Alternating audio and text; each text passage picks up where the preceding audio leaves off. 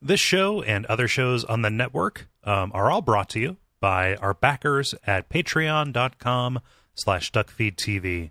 If you think that you can swing a couple of bucks a month, uh, it makes a huge difference for us. Go over there, check out the rewards that we have on offer, uh, and consider making kind of small uh, passion projects like this possible. Thank you.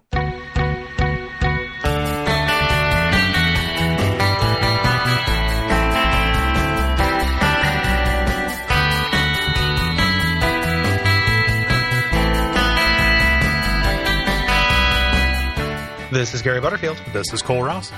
and you're listening to File Underwater, the show where we try to convince you that REM is America's greatest rock band. the, America's greatest electronic band. Uh, w- whatever you want to call this. With the, uh, if we- we convince you that REM is America's greatest adult contemporary electronic band. We convince you that REM is aging gracefully. Yeah, we, we can do our best to convince you to put on this for dinner music. If you need something unobtrusive, Uh, I mean, this is up though. These are This good. isn't reveal. yeah, no, I know it's coming, but the up has elements of that. It Uh, for certainly sure, though. does. It's a real. Yeah, mid, this it's, is it's, it's, it's storm. it's a the- mid, mid-tempo Marty.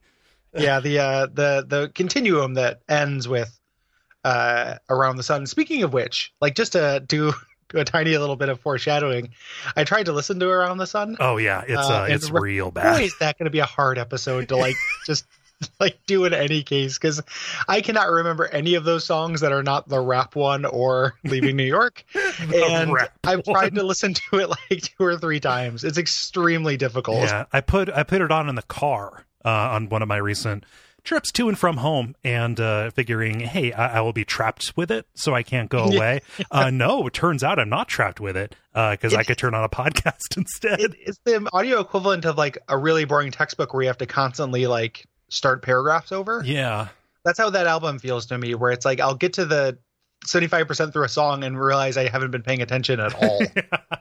It's it's amazing how much it subsumes into nothing. yeah. Like it is uh and that's going to be that's gon- that's hard. That's that's us le- earning our keep It re- on, on this bad boy 'Cause, like, Yeah, a little, Even little just, bit uh, of heavy lifting, but I'm happy Yeah. reveal is not paired with that.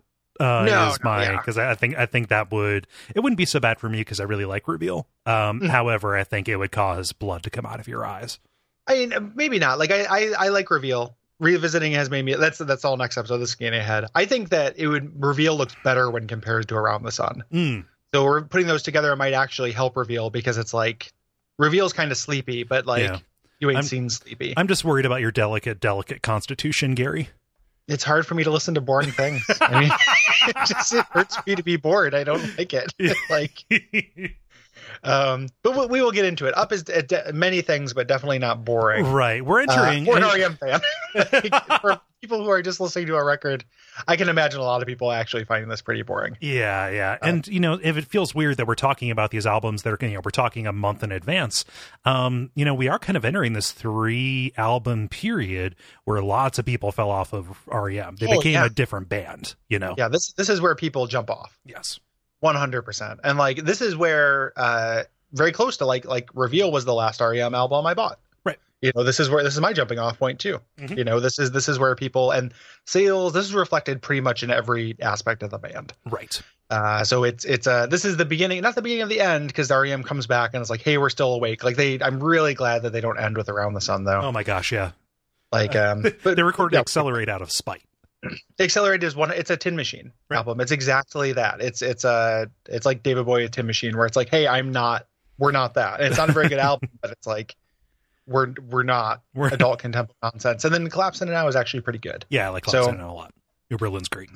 Yeah, yeah, it works. It works out. Yeah. Uh, and yeah, but we're we're in the the se- end of the second act. Like things look bad for our heroes. Yeah. Mm-hmm. Uh, period of the REM story. Um, so up, you know, the beginning of the end in a lot of ways. Uh, released October twenty sixth, nineteen ninety eight.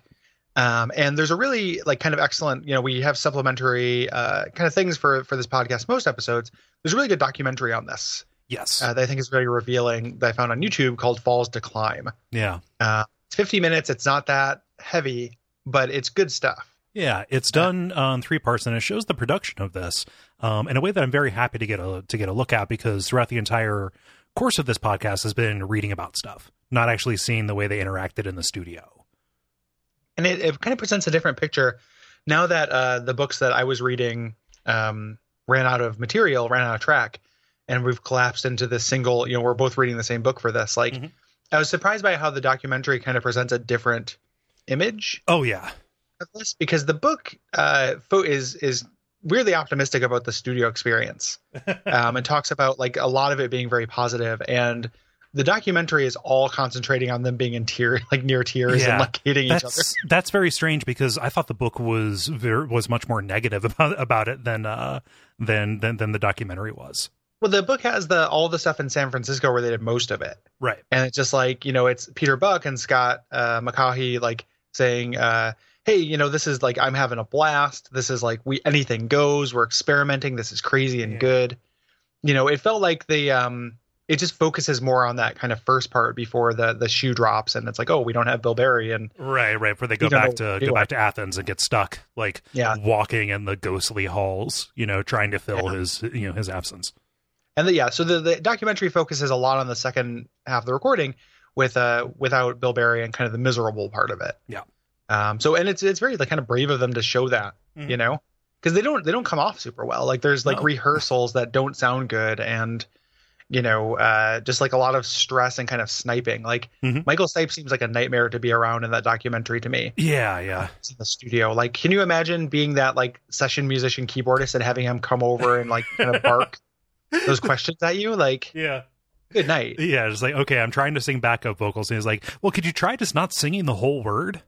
yeah what do you and i love that um that that moment i'm glad you picked out on it because mike mills our boy um steps in and explains why you know as as the logical counterpoint to michael stipe's fury um it's like he's like you know and they cut it off in the thing but he's like you know that actually wouldn't address it because the note he's missing is Yeah. and it's like yeah that's true like he is hitting the first note he's not hitting every note after that Right.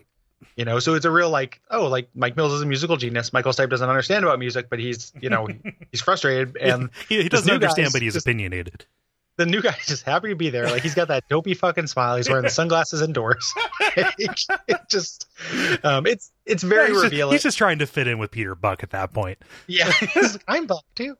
Um, Mini Buck. it's a yeah mini buck. I'm sent. he's, a, he's a one point buck, um, as opposed to a ten point buck. The um, so it's a, uh yeah, it, it's it's very revealing. Right.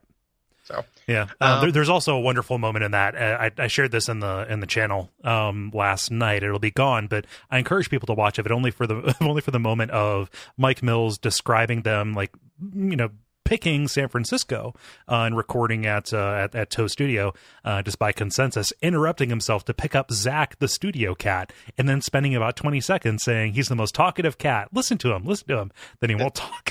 it's so Yep. good, Well, the cat talks before he picks him up. right? like the cat meows and then the cat doesn't want to because he's shoving a camera in his face and it's just Right. like what are you doing milsey Like, it's very funny Yeah, Eh, it's just two Um, two very good boys on on Yeah. camera. i think at that point the cat and mike mills switched personalities and from that point on the cat has been playing bass and keyboard in rem and mike mills is trapped in the body of a studio cat and has been trying to get out uh, trying to meow to people it's, to it's a, it's a real bad mojo situation. yeah so just in case like mike mills got weird at that point after i think Yeah. that's probably what happened Th- This cat like goes nuts when we put on the Beach Boys. That's super weird. He's never done Yeah. that before. Then why does the cat want to watch baseball so often?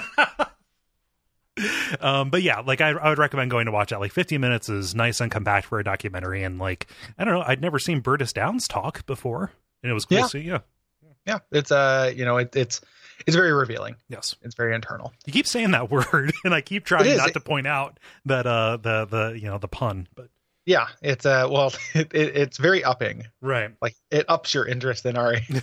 There's the pun that's more appropriate. there we go. Um, yeah. So let's talk about the production of this this bad boy. Yeah. Um, so this was produced by Pat McCarthy uh, and kind of uh, co-produced by Radiohead's producer N- Nigel Godrich. Like Pat McCarthy said, "Hey, some of these songs are going to be better fit with, uh, you know, uh, Radiohead because there's a lot of weird electronic stuff going on, on uh, going on with this, uh, Mhm. fueled by Peter Buck's kind of thrift store, uh, you know, drum machine obsession." Yeah, yeah. P- P- uh, Peter Buck was very specifically like buying drum machines and synthesizers and like every kind of weird thrift store instrument that he could find. And even if you know they would end up on one one part of one song way Right. down in the mix, it was worth it. Mhm. So this is this is really their like throw literally everything in the studio into a record record. Yeah, like they were describing just rooms full of 12 synthesizers and just like walking Yeah. around and trying to like set them off at the right point. Yes, like weird old synthesizers, like all that Yeah. stuff would be done through like MIDI triggers now. Right. or Ableton, but you know this is this is all like analog stuff. Um, so all these demos, you know, were done, and Peter Buck kind of took the lead and did the you know the backing tracks, kind of the music beds for a lot of these songs. Right. Um, he has an attic studio in Hawaii where he did a lot of that with his his toys and stuff, and a lot of that actually made it through onto the album. Mhm. Um, not everything, but a lot of it did. Yeah, yeah, it becomes part of the texture of it more than Yes. anything. You have the you have this electronic stuff happening on one level, and then the rest of the band doing their thing on the other. Is, is- is, Yes. kind of the way it comes together. Um, sometime between that those Hawaii sessions, setting down the demos, and going into Seattle to kind of start some of the initial tracking, that is when Bill Berry's departure happens. Listen to the end of the New Adventures in Hi-Fi episode if you haven't to hear us talk about the specifics of that you know, suffice to say, it really had an impact on the band. Yeah. Yep. And the, and initially is like a time delayed impact as far as this recording goes. Right. because initially you know it was kind of it has it has the exact rhythms of a breakup Right. you know and like a romantic break- breakup where it's like the initially it's this is freeing and cool and like think about all the awesome you know tang i'm going to be able to comb out of my hair now that i'm out of this relationship that's a very that's a singularly upsetting image. but but then then you're like oh actually you know Yeah. that, that this was a good relationship and there's a hole in my heart and all that stuff so it uh and then it then it became oh depressing no, but yeah she he's- knew he's how a- to pay the gas bill. except it was in her name Um, well, how funny it would be if REM's gas bill was in Bill Berry's name and they had to deal with that. Like, like hey, hey, Bill. Hey, Bill. yeah. I can't hear you. I'm farming. Um, So the uh, uh, yeah, that that kind of comes down to the troubled uh, troubled recording, which we'll talk about a little bit more. Yeah. um, so as we mentioned, uh, it was at Toast Studios in San Francisco. Before they started, when Bill Berry was there, everyone wrote all the cities they'd want to work in, and San Francisco was the only one that showed up on everybody's. Mhm. So they chose San Francisco. yeah. Again, that rule by consensus from the original Yes. four. And uh, as mentioned, uh, so they brought in uh, Scott McCaughey, uh, C- McCaughey, McCaughey Yeah. um, on keyboards, and Barrett Martin on percussion. Um, Barrett Martin is a drummer in lots of other stuff. Yeah, Screaming Trees. He worked with uh with Peter Buck on Tuatara, uh, Yes. things like that. Yeah, and then Scott McCaughey is is you know a scene standard as well. Yeah, yeah. Um, like there's this whole second tier of REM that gets brought in at this point and then in the next album that is just kind of like oh uh, a name that you've heard every Seattle uh, music Yes. musician mention it's it's he's the he's the two he's uh, uh Peter Hoff staple for the 2000s. Right. You know that's always been an REM thing.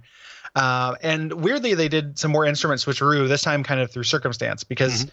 uh, Peter Buck ended up playing a lot of bass on on the album because the people from Seattle, the kind of uh, people who lived around there, would come in early every day. And Right. it used to be um, he would come in with uh, with uh, uh, Bill Berry, Mhm. but now that Bill Berry wasn't there, like he had to actually track kind of track the songs. Yeah. So he did, you know, a lot of the percussion and a lot of the bass. Like this is weirdly is like a Bill Berry album for how guitar decentralized it is. Mhm. Not, uh, yeah, Peter Buck album rather. yeah yeah Um, you know, so uh, he did that. He did most of the bass, which left uh, Mike Mills had to have something to do. So that's part of the reason why there's quite so many keyboards on this album. yeah which is good because it plays to his strengths you Yes. know like that is one of the things that I really enjoy about this album is it's like hey Mike Mills really sings on uh keyboard if not on this album Yes. Yeah. yeah. Yeah. Um, and there's like a lot of kind of general Peter Buck manicness uh, in, uh, associated with this. Like people, say, him talking about playing the early demos for people, saying, oh, this sounds like nothing I've ever heard before. This is the best thing. Mentioning all the weird percussion stuff they were doing, filling duffel bags with percussion instruments, and then dropping them rhythmically, uh, piano lid slamming, wrinkling uh, Eminem wrappers. Just a bunch of like, yep, that sounds like Peter Buck to me. Yeah. There, there, there's an immaturity to it. Yeah. you know that kind of comes through that it feels very much like baby's first studio to me Yeah. in some ways like we can we can do this stuff and that comes across on on this record in a couple places that i feel like are kind of slams to an album i generally like or Right. like weaknesses to an album i generally like and it just like um, you know that early that, that feeling of possibility um, sometimes doesn't look good when you are as accomplished as a musician Right. as you are you know when that's like a really good thing to do when you don't know better Mhm. and you can you can create really kind of vital cool things on accident Right. that kind of stuff is weirder as a tool for a master of you know a master musician Yeah, it, it- like the, think. the, there's a there, there's a lack of confidence to it. It's one of those things like eventually exploration seeds to knowing where you want to go. yes Yeah, yeah and so yeah it it's feels no, like no they longer should. Be, happy accidents yeah, they they, they, they they should be in the knowing where they want to go phase. Yeah. Yeah. And uh, yeah, so it ends up being kind of weird. Mhm. So overdubbing uh, was to happen at John Keane's studio, but Stipe had this really terrible writer's block uh, from being back in Athens um, or from the, the Bill Berry kind of bomb uh, Right. hitting. And it kind of pushed back the album, which fucked up everybody's schedule. Right. Right. Um, Peter Buck was supposed to go on tour with Tuatera, um, et cetera, et cetera. And it just, nothing was happening. Like it just Mm. was moving very, very slow. right. Yeah. Yeah. So Peter Buck is flying back and forth between Athens and Seattle because he wants to be there when the overdubs are happening. you know, because again, it's part of the process. It's the way they it's the way they, they they do things. And there was just this horrible communication breakdown that happened, and you know, everybody started being really paranoid about every you know, the other's intentions.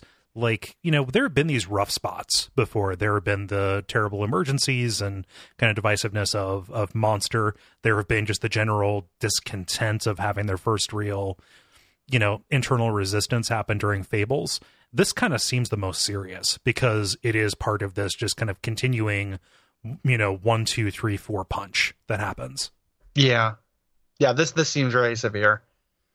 Um yeah, and they still had to part of that severity I think had additional weight because they had to continue to move on uh in spite of the circumstances or how they felt. So like Right.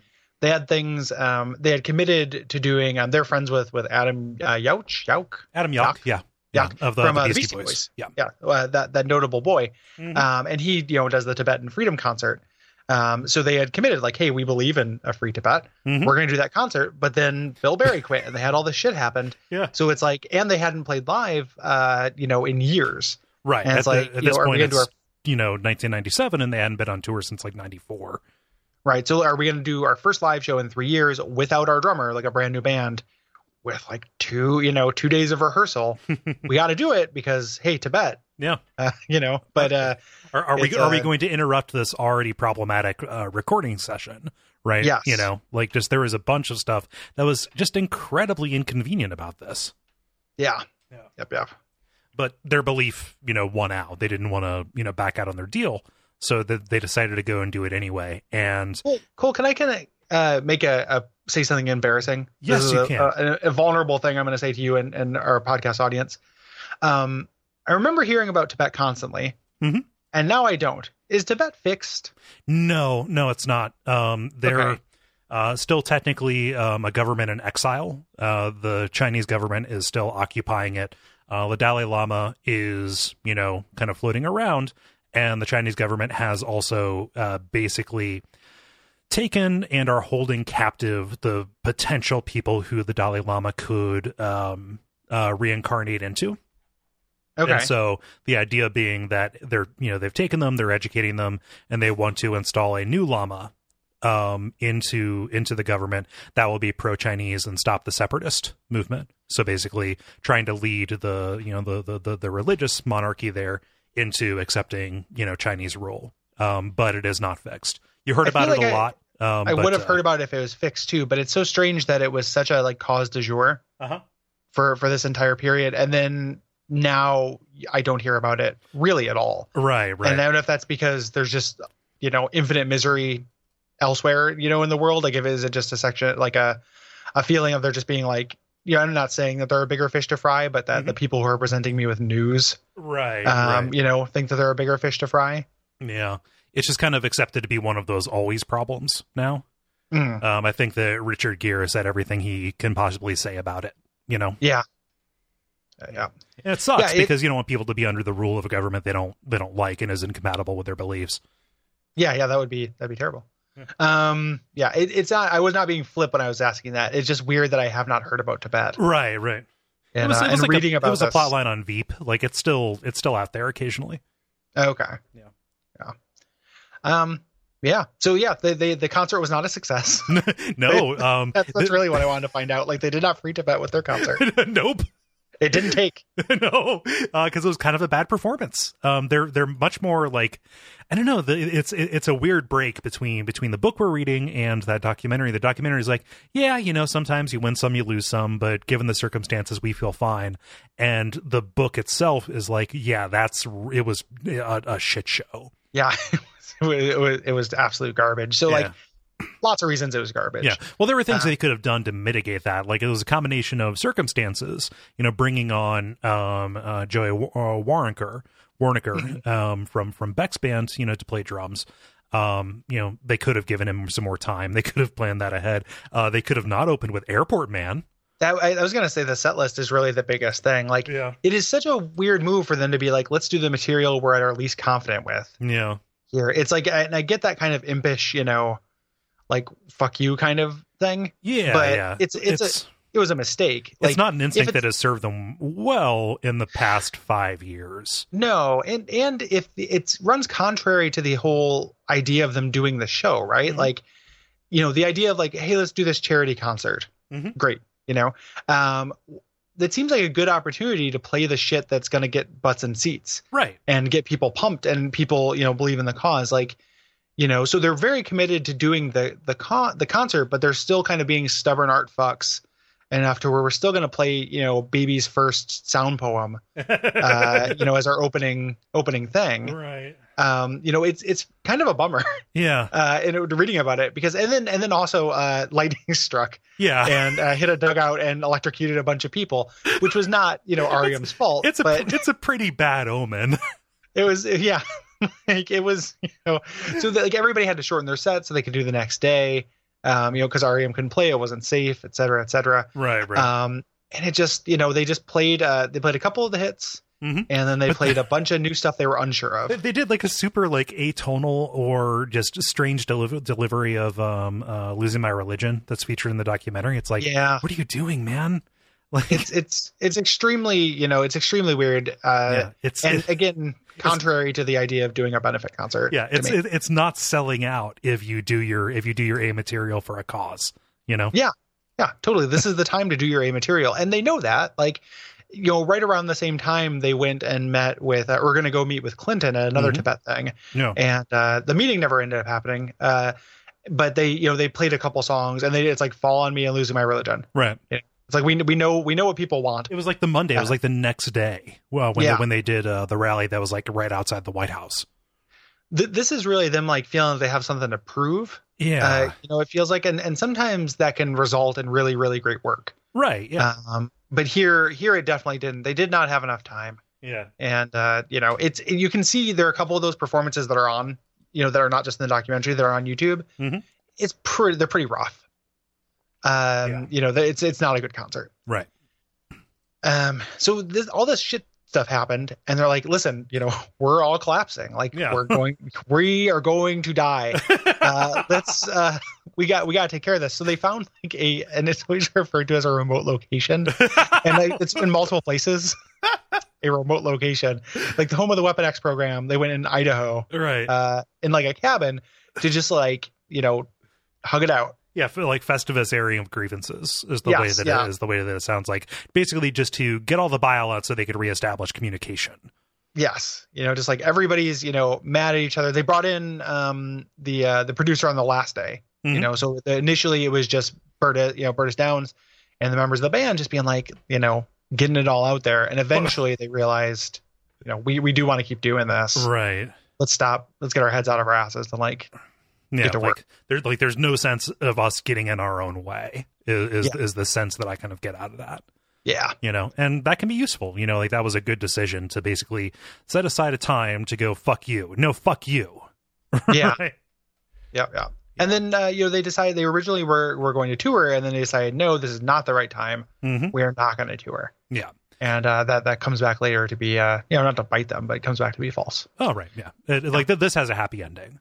Yes. like they come through the other side, but like you you know you can understand why their first outing as a different band with the shifting you know different power dynamics. Like in the documentary, you know M- Mills says like yeah, it's kind of freeing not to have that you know that that extra level of approval. you know, to have things happen. But then you also want his input. You know, talking about not having to run things by Bill Barry in addition to everybody else. You know, Yeah. Yeah. yeah. yeah. So let's talk about the album itself. Um, the title was picked at the last minute. It was a real out of time situation. Peter Buck was just looking at a shipping box and saw uh, "This Way Up" or something like that. I think that was the name of like a like a different documentary or a supplementary piece of media that was released around it. Yeah. Yeah, Yeah. Um, which I, I have not seen. Um, you know, and it, it's a, you know, it's a fine album title. Yeah. It's, it is fine. Yeah. Um, and one of the, one of the kind of first, or what were you gonna say? I always get it mixed up. There was a Moby album title that was released kind of around the same time. All I can Mhm. remember is the title was him jumping, and I always kind of mix those two up. Oh yeah. Yeah, Yeah. And, and, you know, and this is them kind of doing some electronic wankery. So like, yeah, yeah, um, the, uh, this is the first album to have all of the lyrics printed. Um, and it's because Mike Mills was very impressed with the lyrics. And so like, Hey, we got to include those. And Stipe acquiesced to that because he's like, this is pretty much a different band. yeah. yeah. you know that REM didn't print their lyrics in this, but new REM, Three Legged Dog REM, Mhm. um, is is going to. yeah. Um, and it's a it's a weird choice to me because I think that um, like I don't love the lyrics on this album No, in general. They're on that continuum towards getting more literal and more conventional, that kind of you know peaks with Around the Sun, um, but is is is part of that adult contempo trilogy continuum. So the next album has I feel like more conventional lyrics than this, Mhm. and then Around the Sun is just, you know, feels like high school poetry to me. yeah. This is Um, definitely a, like a like a halfway thing. I Yeah, think like but- there's there's a little bit of the um, ambiguity present here, but a Mhm. lot of it is, is is is you know directly on the nose, and they vacillate back and forth between them quite frequently. yeah. So this is you know this is would not be the album that I would want to have the lyrics No, in on personally. Yeah. Yeah, you have to wonder if if uh, if, if Mills did that. Um, I feel weird calling him Mills because at this point we f- feel like we're friends. Um, Yeah. no, it's it's uh, it, you have to wonder if he did that to build Stipe's confidence. You know, after the Hmm. the you know the long process of writing these things, like yeah, you put a lot of work into this, so like why don't you put them at the forefront? like that could, that could be that it could also be uh, mike mills taste like when when we look at um when you look at songs that mike mills has written Mhm. um they do tend to be pretty direct Yes. uh, so that could just be something like you know don't go to back to rockville is as direct as it comes like i love Right. that song but it's it's you know very and like be mine or something like that like you look at mike bill's uh mike mills uh, uh lyrical kind of submissions and it, they tend to be pretty on the nose Yeah. Yeah. so that could just be his taste Yeah. Um, and the the album itself ha- has a theme. If you listen to or believe Michael Stipe, um, it could be a couple things about you know people falling and then rising, or rising and then falling, um, or about um, science and religion and spirituality and how people don't realize that they're pretty much the same thing and there's more overlap than they than they think. I don't get a lot of that. Out of i don't this. get that at all yeah. it's it's weird I- if that's the idea then the obfuscation um has been moved it hasn't been like eliminated Mhm. and it's like a thematic kind of thing because these tend to be these to me these songs kind of go into different uh kind of two different categories one like kind of classic rem character songs Yeah. um and then uh just kind of statements of lyrics songs you know like like better versions of like the lyrics of leave Mhm. you know where it's like it just feels like someone's stating lyrics Yeah.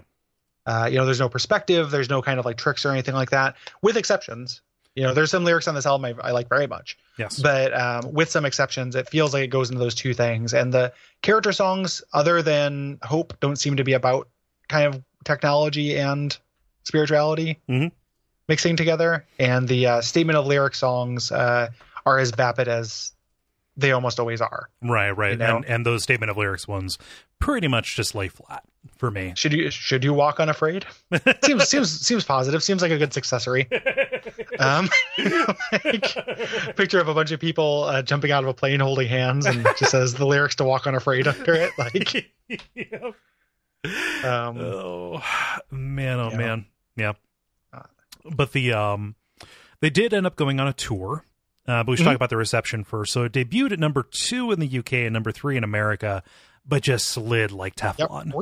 yeah Root? just and it did worse than new adventures which did worse than monster right. um and just like so quickly uh it, it you know was not great commercially No, um performed better elsewhere Right. Um, and this is also again part of that three album like this will happen again re- with reveal right but Mhm. worse. Yeah. Um, but it just it did not it performed better in Europe. It always does. Yeah. But uh, America like this is you know Limp Bizkit time. Yeah. You know um, this is this is you know so far from what's top in the charts. Yeah. Um, at this point, so it's not that surprising. Uh, and they resisted. You know they didn't go on tour because of this, or so they say. You know there's a, Right, there's right. an element of like protest too much right. you know like oh we don't we don't fucking tour to prop up albums like we don't do anything the record company says we're REM we're not the boss Yeah, of us like we, we, we don't care about success. Please love us. yeah there's a, there's an element of uh, yeah it feels like they're kind of lying about that um because they eventually did go on tour Mhm. um which is great because it means I got to go see REM which otherwise I would probably would not have been able to Hmm. um and uh cuz yeah this is the the tour I saw them on and it, it's a it's widely considered to be a great tour and I thought it was also a great tour Yeah. No, and like it, it seems like it was very good for them because it was them kind of establishing themselves as this new six piece, right? Yes. Yep. Um, with uh, with McCaughey, uh, Warner, Waronker, and uh, then they brought on Ken Stringfellow, which is Yeah. a great name, guy from the Posies, uh, Yeah. which is a band I have a little bit of affection for. Yeah, posters are Uh, great. And uh, yeah, so the, initially they were just going to do a kind of TV and benefit stuff, and then eventually expanded. Yeah, they said, "Oh, uh, this is fun." yeah. like we like being musicians who go and do things. Yeah, Yeah. yeah. Yep. So, um, some of those benefits, uh, the notable ones, they performed at the Bridge School Benefit. This is kind of like a big tentpole thing that is put on by Neil Young. It's kind of his Mhm. other deal aside from uh, Farm Aid. Uh, the Bridge School is a special needs school that he uh, that he funds. Um, and uh, yeah, uh, there's a notable performance they did an extended version of Country Feedback with Neil Young, which I really like because I'm a fan of Neil Young guitar fuckery. Mhm. Um, and then they uh, backed him on Ambulance Blues, which is uh, uh, an, an incredibly deep cut. Yeah. Yeah, yeah. Like on the beach, not considered to be anybody's favorite Neil Young, I think. And I don't I don't think the original version is like 13 minutes long. Like No, no, it's like It's eight kind minutes of- long. It's a yeah, yeah, it's a It's like an a real al- kind of fucking around kind of Yeah. kind of thing. um it still sounds good it's like it's still a you know neil young song so it still sounds good but it doesn't feel like it gets that much from mike mills and peter buck like joining in doing those Yeah. you know big kind of rangy guitar strums Mm-hmm. uh through it Dun dun dun dun. Yeah, you know a lot of that. um both of those things showed up on fan club singles yes. so those were actually uh released um yeah so they they did uh, this tour and it was a big you know outdoor summer tour they did the big summer outdoor events they did a lot of uh outside uh you know amphitheater type things Yeah. Like, And, that's uh, that's characterized as kind of a concession, like something they thought they would never do. I don't know, like that's that seems kind of big to me. Like summer event season is huge. yeah You know, um they're they're they're racking up some of their biggest, they're they're like most well attended performances ever here. You know, it, it's neat to see because they definitely you know deserve it and in the interview they talk about it and they're having a good time Yeah. you know that for sure Yeah. Um, another thing that made this kind of a good time was the fact that the set list was very, very flexible. And there's this element, you know, of having these three extra musicians here who kind of grew up or came up during, you know, the time when REM was the most influential. They have fans who were in here saying, man, it'd be really fun to play Cuyahoga. yeah like like we you know we like the old shit like we like this new stuff Uh-huh. we're in it for the old stuff E- they harangue them into playing camera at, at one point Which like is Even- crazy. yeah, like yeah. like that that is a that is a fraught song for them. and the way they did it was they would come in during sound checks early Mhm. and just play it themselves you know which is is kind of insidious but it's cool to see Yeah. um they had a bill berry they did an atlanta show and they invited bill berry um who's standing on the side of the stage um however he got spotted uh as they were playing i can't remember the song they were playing but um you know people started chanting his no- name and I it think it was became a Find the thing. River. It was Find the River. Yeah, I think it was Find the River. Um, started chanting his name, um, so much so that he, you know, they couldn't really ignore it. So he got up on stage, waved at everybody. Mike Mills kissed him. Right. Uh, he went over, he shook the hands of the new drummer, and then left the concert. Right. Got in the car and fled. And Because then they, they- ded- they dedicated the next song to him.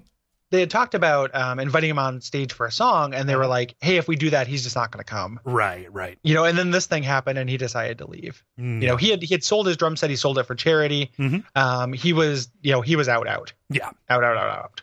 Cl- So- cl- clean break. You know, like Yeah. he, he wanted to be a fan of REM at this point. Like he kind of bristled when they when they took him a copy of Up before release because he wanted to go and buy it at the store like everybody else.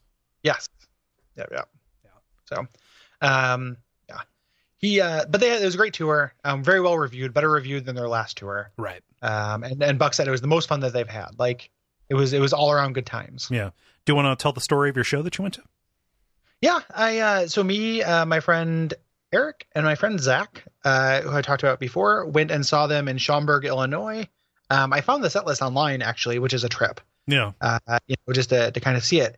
It was a really great show. Um, you know, we had decent seats. We were a little bit far back, but I was still, you know, at this point I was 18 or 19, Mhm. so that uh, it's not that you know that's old enough to go to a concert, but it's still kind of weird to go out of town. And you know, I remember feeling like it was a big deal at the time Mhm. to go to this big kind of a stage show. Um, Wilco opened, and at Oh. the time I was not a fan of Wilco. Awesome. Uh, wow, that's great.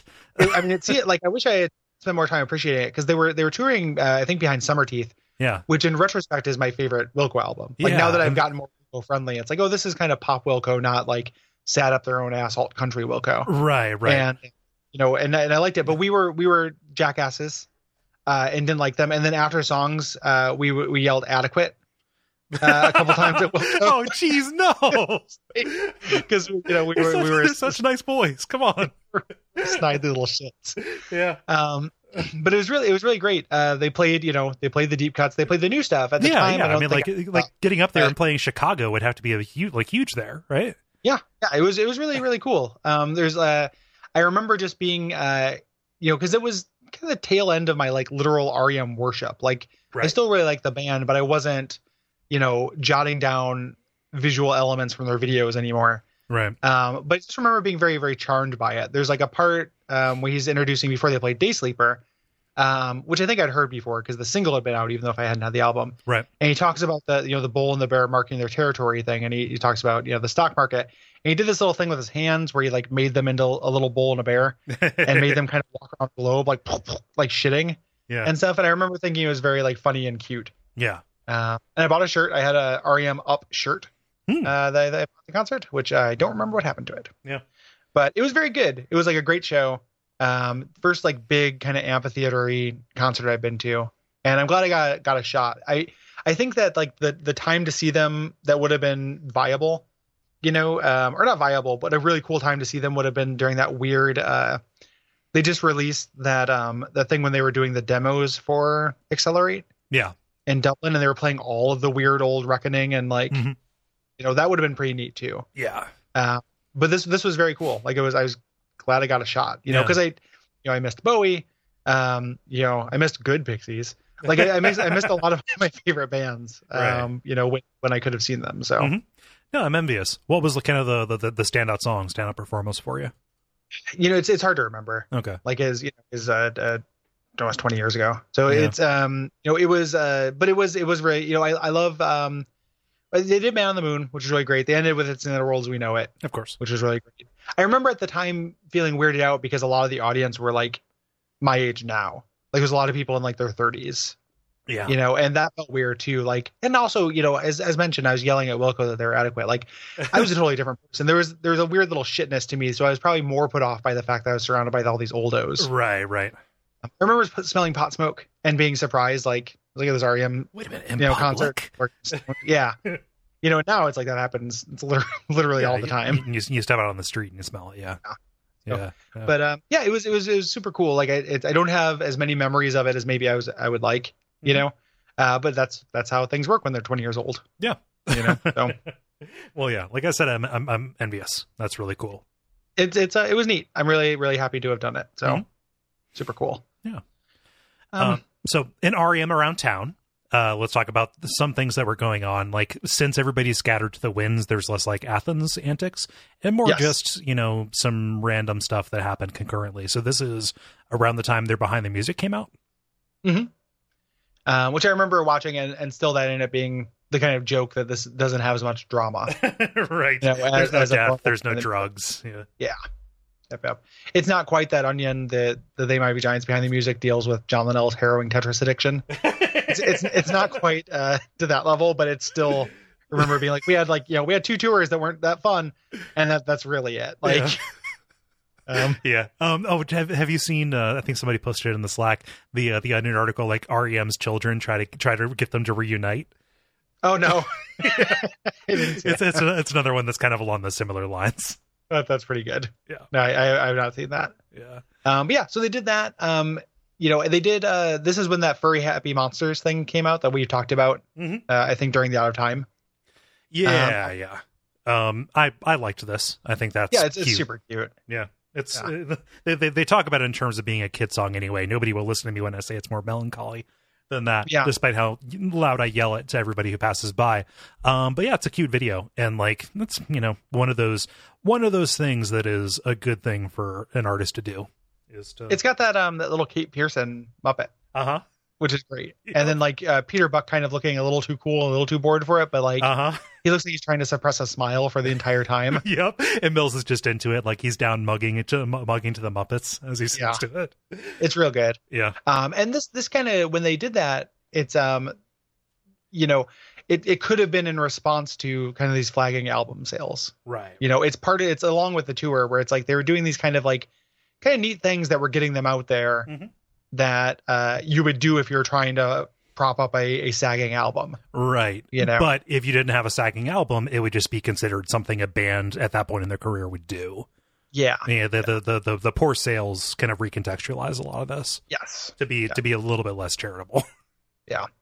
um michael stipe's production company so single cell um after doing uh, velvet goldmine Mhm. um released being john malkovich I had no idea that he was involved in that. yeah it's pretty cool Yeah. I, I remember uh seeing that at some point when i saw that movie and like being john malkovich is great Oh, it's awesome. Stands It- up- it is stands one up of the most unpleasant works of art I think I've experienced. Yeah. Um, but I love it for that reason. yeah it's it's it's very good Yeah. um it's a very funny and interesting movie About terrible, terrible people.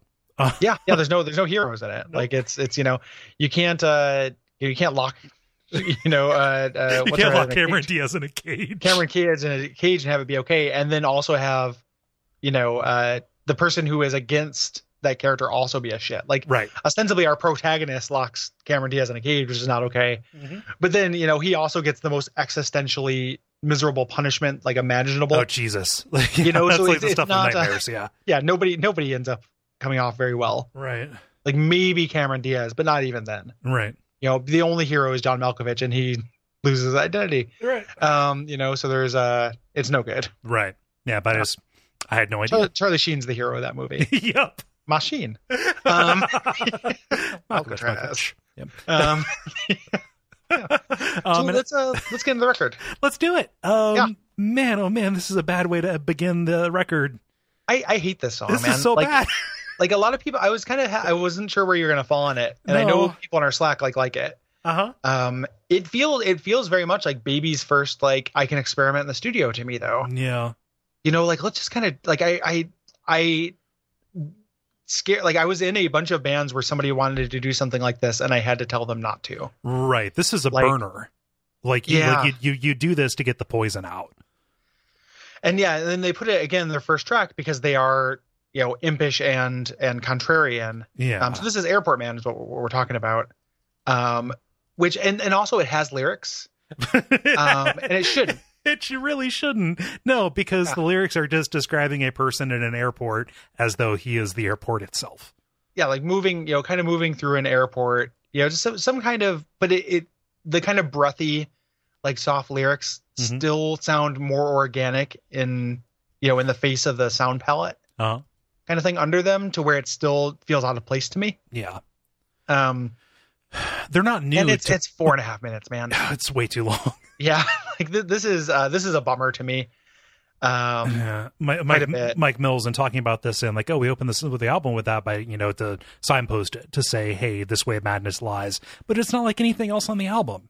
it, well, it's also not as innovative as he's presenting it Like right. it feel it clings on the REM oeuvre. Like it is not like an REM song, but this by no means like, you know, there there are there are bands that do this entire their entire time. Like this is what they do. Right. You know, this is not innovative in terms of music.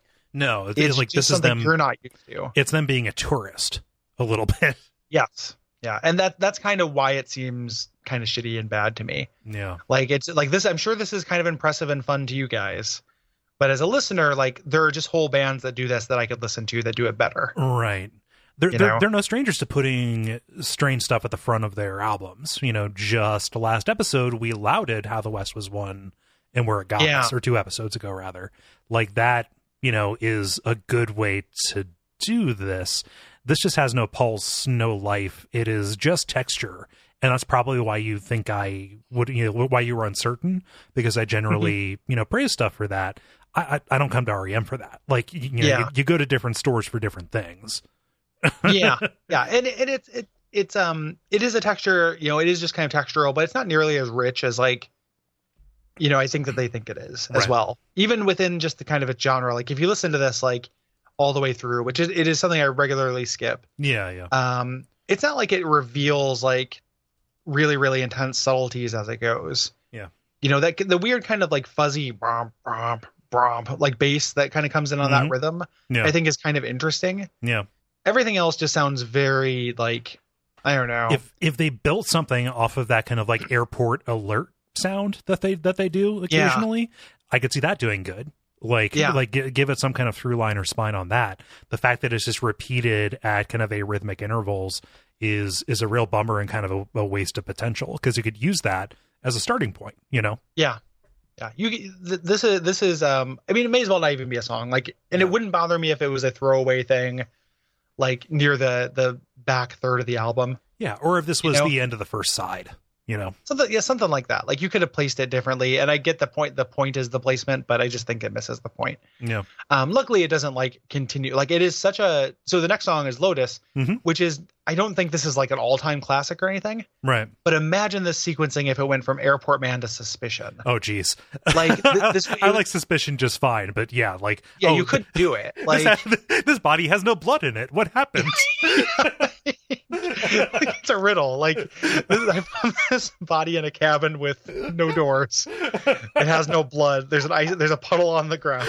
You know, like it would have been. uh the album would have been like that would have been too aggressive yeah, uh, to me. So at the very like this is by far the most awake song on the album. yeah, um and it i think this is a perfectly fine song i used to not like it in revisiting like i kind of like this song yeah. It, it, it's hard on initial listen to get past um, Michael Stipe's vocal delivery, which is like Hmm. he's he's working out the last of his monster sass with this. It feels Yeah. like it's all sass honey dip flim flam like I eat the lotus. yeah and and that also that like i ate the lotus like my very first high school band was called the lotus eaters Uh-huh. because that was like a thing that you when you learn about that you're like man it's about drugs you know and like it's about society being Like too eating- trapped in its head.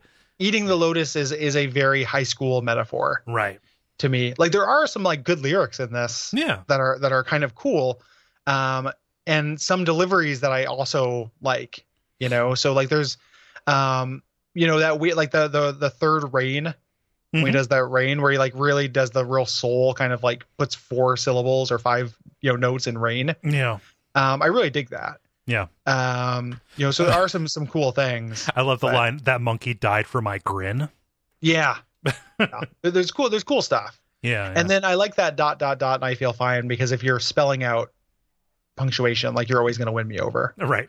or pronouncing, you know. Uh, like, that, that that's a real thing for you. Anything that like in, intimates the structure of yeah, I'm real, uh, I'm real into form and, and syntax kind of playing with. yeah, yeah. I know we, we we share that in common. I'm just calling it out because Dude. you're always the first to jump on it. But I did And- include that in the notes. Like it's a good it's it's a good callback. Like I like that self-referential side of it too. And and even you know it's it's got that that part, but it's also um I love the uh, like where it's like you know the store storefront window I reflect that just last week I was merely heck, um like Mhm. the idea of that like I am hell Uh huh. and then I, I used to be heck Uh huh. again, kind of like using those those the severity of the language and how much how taboo it is to kind of indicate severity or amount Mhm. um, is very very like cool Yeah. to me. Like I think that's great.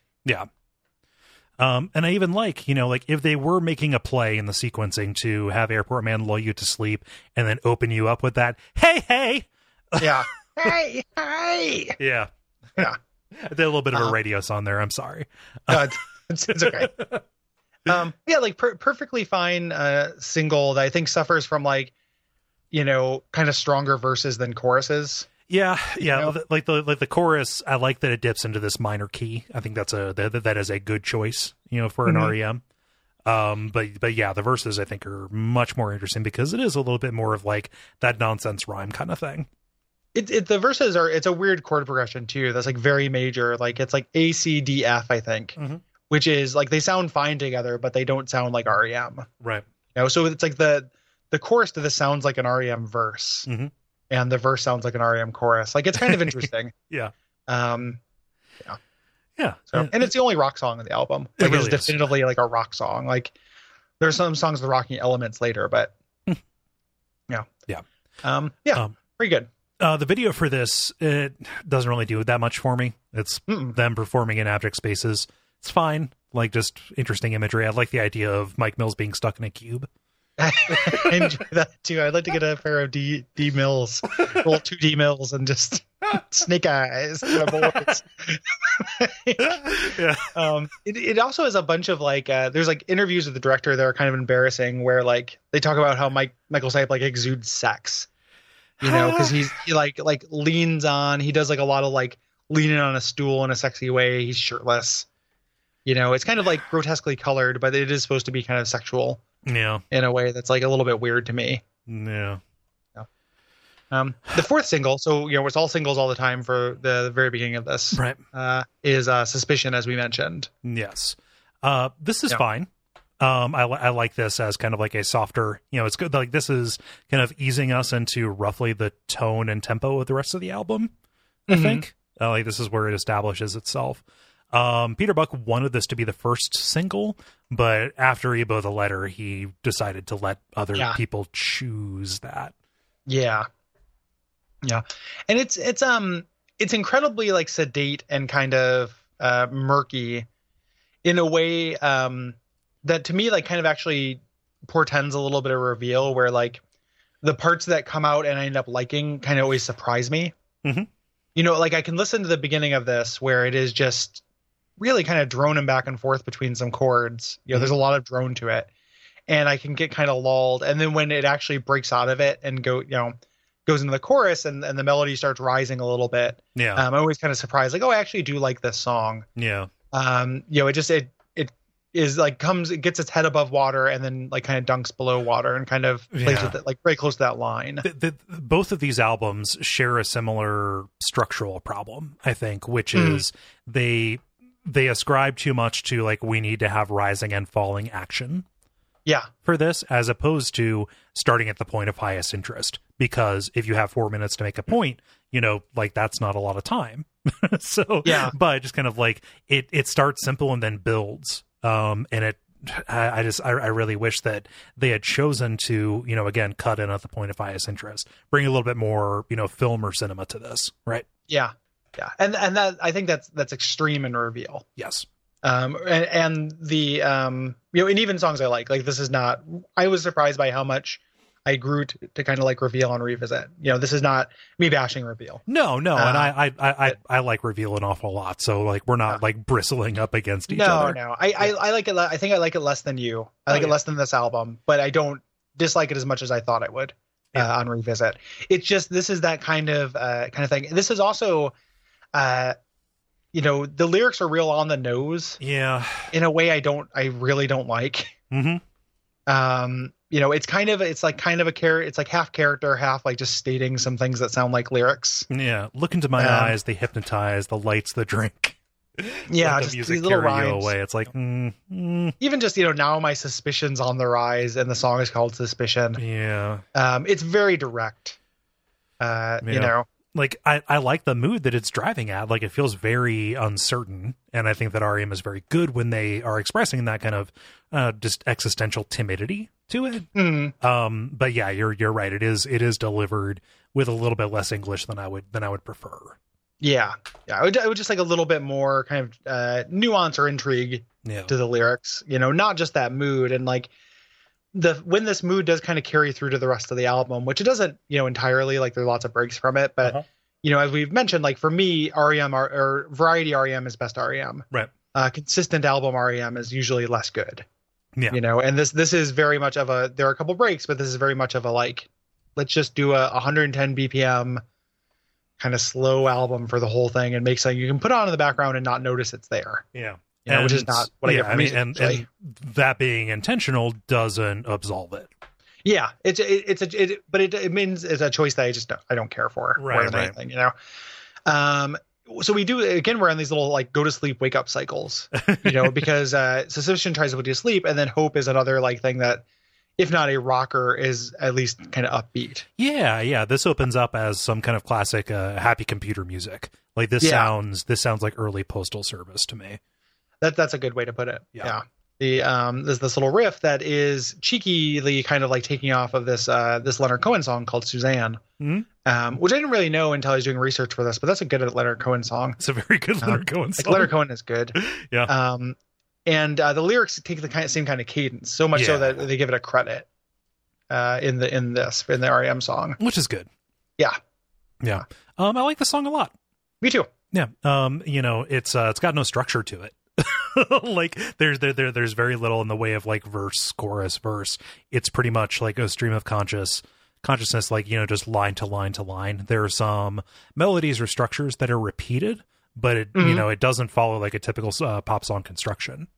Not not even remotely. Yeah. Um, you know, and it, it's uh the lyrics kind of go from you know not, this this sidesteps the two kind of like lyrical modes of this this album by being this kind of stream of consciousness statement uh, in, of of sentences in the second person. Right. Kind of describing a character, but the character is kind of all over the place. Right. Right. in a way. And this is the only place where I feel like that religion technology theming Yeah. comes through. They did the same Um, to Matthew, and he, and he bled till Sunday night. Like, yeah. But and all the lyrics are and then it becomes about DNA splicing. Like it's Right. it's very sci-fi and pulpy in a way that REM doesn't really do. Right. Um but it, I think actually really works. Mhm. Um I think that it gets a little monotonous. Like I like this song. It is 4 minutes of this kind of unrelenting Do, do, do, do, Yep. do, do, like do, do. that riff and this lyric and this cadence for Yeah. a really long time. Like Yeah. Um, and by the time they break out of that, it's to descend into this kind of similarly monotonous chaos yeah. um, at the outro.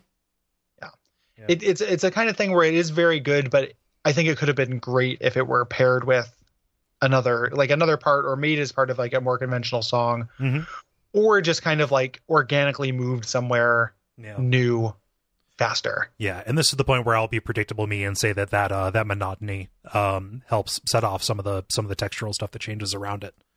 Yeah. Yeah. I mean it's it's it's very subtle. Yeah. Like the textural stuff. Like they do add some things to it. So there's like some chimes and stuff. Like I feel like that, you know, we just have a bunch of weirdo keyboards that get used for one part. Yep. 90% of it's in this song. you know like if, if something just goes "Wah," you know at some point in the in the right like Wait a minute. We have Like to we have to let the Casio fart. yeah like you know let- load up fart dot wave onto the mellotron and like let's just hit that you know and that happens in this in this song Right. so it, it's it's not it's something i rarely get to the end of even though i kind of like it Yeah. Yeah. you know and and part a lot of that like is active listening like because it is lyric based Yes. um and and part of that is like finding any port in a storm like in this record which i think is kind of weak lyrically in general Right. Um, Yeah. next song, uh, third single, third single. Yes. Um, Yeah. at my most beautiful. This is the song they dedicated to Bill Berry uh, when he Yes. came up on stage. Yeah, um, and that makes sense because it is very much a Beach Boys tribute. You know, the original track, uh, like the keyboard and some of the bass, was done by Mike Mills. Um, Peter Buck noticed the similarity and then really decided to lean into it. hmm Um, yeah, and and you know Michael Stipe never liked the Beach Boys. Um, he talks about writing this and kind of uh, lyrically as kind of a you know a favor to his buddies. Mhm. You know, kind of a tribute. And I end up really liking this um, quite a bit. Yeah. it is really direct. Like the lyrics are not obfuscated or anything, but it's not um, like a direct love song. At least still has kind of a point. Yeah, yeah. It doesn't just feel like I'm reading some turns of phrase that sound like again like sound like lyrics being said. Yeah, yeah. Um, and there's a little bit of that technology into this too. Like it's about a distance relationship being done, Mhm. you know, over phone and by email and things like that. Yeah. um and you know this th- this feels you know like a mike mills piano composition this is very um electrolyty to me Yeah, yeah, and it's it's very pretty. Like it's melo- it's like a very beautiful song. Like melodically, this is very nice. Yeah. Um, and it's also one of my uh, favorite videos they've done, it's very good where it's E like it's real clever. You know, it's it's they uh, it's REM is hanging out. They're fine, and there's this woman having a real shitty day, like going to go audition for the cello part for this song. Yep. You know, um, comes in, they let her play, she does that one thing and then leaves. Uh huh. You know, so like the idea of them, you know, it's interesting to kind of draw a line under the fact that these songs are sometimes made from people who have their entire lives, but only come and contribute that one little thing. Mhm. You know, to the to the record, like Yeah. Yeah. It's a it's a very pretty video. Um it's Yeah. it's kind of I mean, New York is a very often, you know, it's filmed very often. They make it look very attractive in this. Mhm. Despite the fact that everything happening to this woman is just the worst. Yeah, yeah. You know, just like kind of a shitty day. Um, yeah, I end up I end up really liking this this song. Yeah. quite a bit. No, it's very good. It's it's Um, kind of shallow. Um, but it's a bit of a departure. Like the you- like going from hope into this, it's very very striking. Like this doesn't Yeah, this doesn't sound like the stereotypical impression of up. right, right, right. It, but it also doesn't sound like a stereotypical REM song either. Right. You know, and that's what's kind of kind of cool about it. We're still working in these little pairs of like every song kind of comments on the last. Uh-huh. Um, this ends with the next duo, which are two songs that are kind of similar that Right. don't Right. This feel is, like they wake up from another. this is this is the sardonic duet.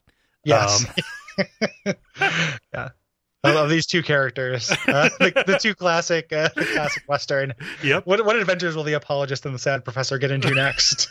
Like, oh boy, yeah. Like let's just uh, let, us just do a one-two punch. I of just want there. to stay home and drink. Well, I'm sorry.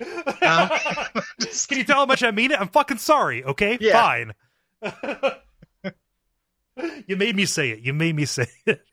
And that means it means more than anything, right? mhm. Oh yeah. Um, the apologist feels like REM doing self-parody to me. Oh yeah. yeah. Talk on that a little bit. um it's the it's the chorus like it feels very self-reflexive of uh south central rain you know like the fact that again you know they they, they did in their early years you know kind of lean and by early years i mean probably up through uh, out of time and automatic for the people lean on this kind of tentative uncertainty um and now they are kind of like leaning into it with a character who feigns this kind of deference but is in reality just this kind of just kind of rotten inside.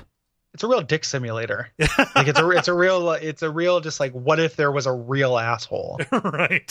you know and it comes down it's it's kind of interesting because it comes down you know he's written like un, really unpleasant characters before Right. but it's so rare that it's this complete like the the vocal you know the literal delivery is so sneering I'm sorry. You you know- so sorry. well and then also the just like the um the weird only happens one time in the whole song the like all is good you know i'm good all is good mm-hmm. all's well no complaints little sing-songy like mocking Yeah. uh thing Yeah. um so it's just like it's it's a real like what if there was an asshole yeah. As a character study, it accomplishes its goal. Yeah, Um, it's a real it's a real asshole. Like, um, and it also has the the the um, dyad, you know, the, the couplet of lyrics. Uh, like, I live a simple life, unfettered by complex sweets, and that's just like a really great combination of syllables. oh my gosh. We have, unfettered by complex sweets. we have all had that person in our uh, Twitter replies. yeah. Like, yeah. This is this is the uh, it's written from the guy who doesn't like TV from Mr. Show. Like, Um, oh jeez. That is- Yeah. Is this released on Megaphone? yeah, the only purest music. Um, Wait, you mean a digital audio Uh, tape? that. Um, you know, and then even just down to the end, like it, it commits to the bit. Yeah. like, thank you for being there for like it's all sarcastic. For being there for me. Thank you for listening. Goodbye. You know, it is uh it's it's kind of one note. Um yeah, very much so. I mean, just like the, Yeah. the, the the guitar is just this kind of menacing electric hum. It breaks out Yeah. for a melody, but like everything is just boom and dark. Yeah, yeah. Um, I don't, you know, I don't, I don't dislike this song.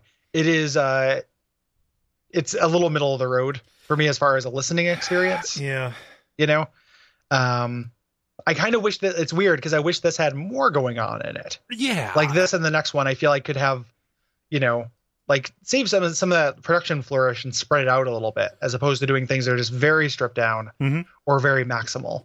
right.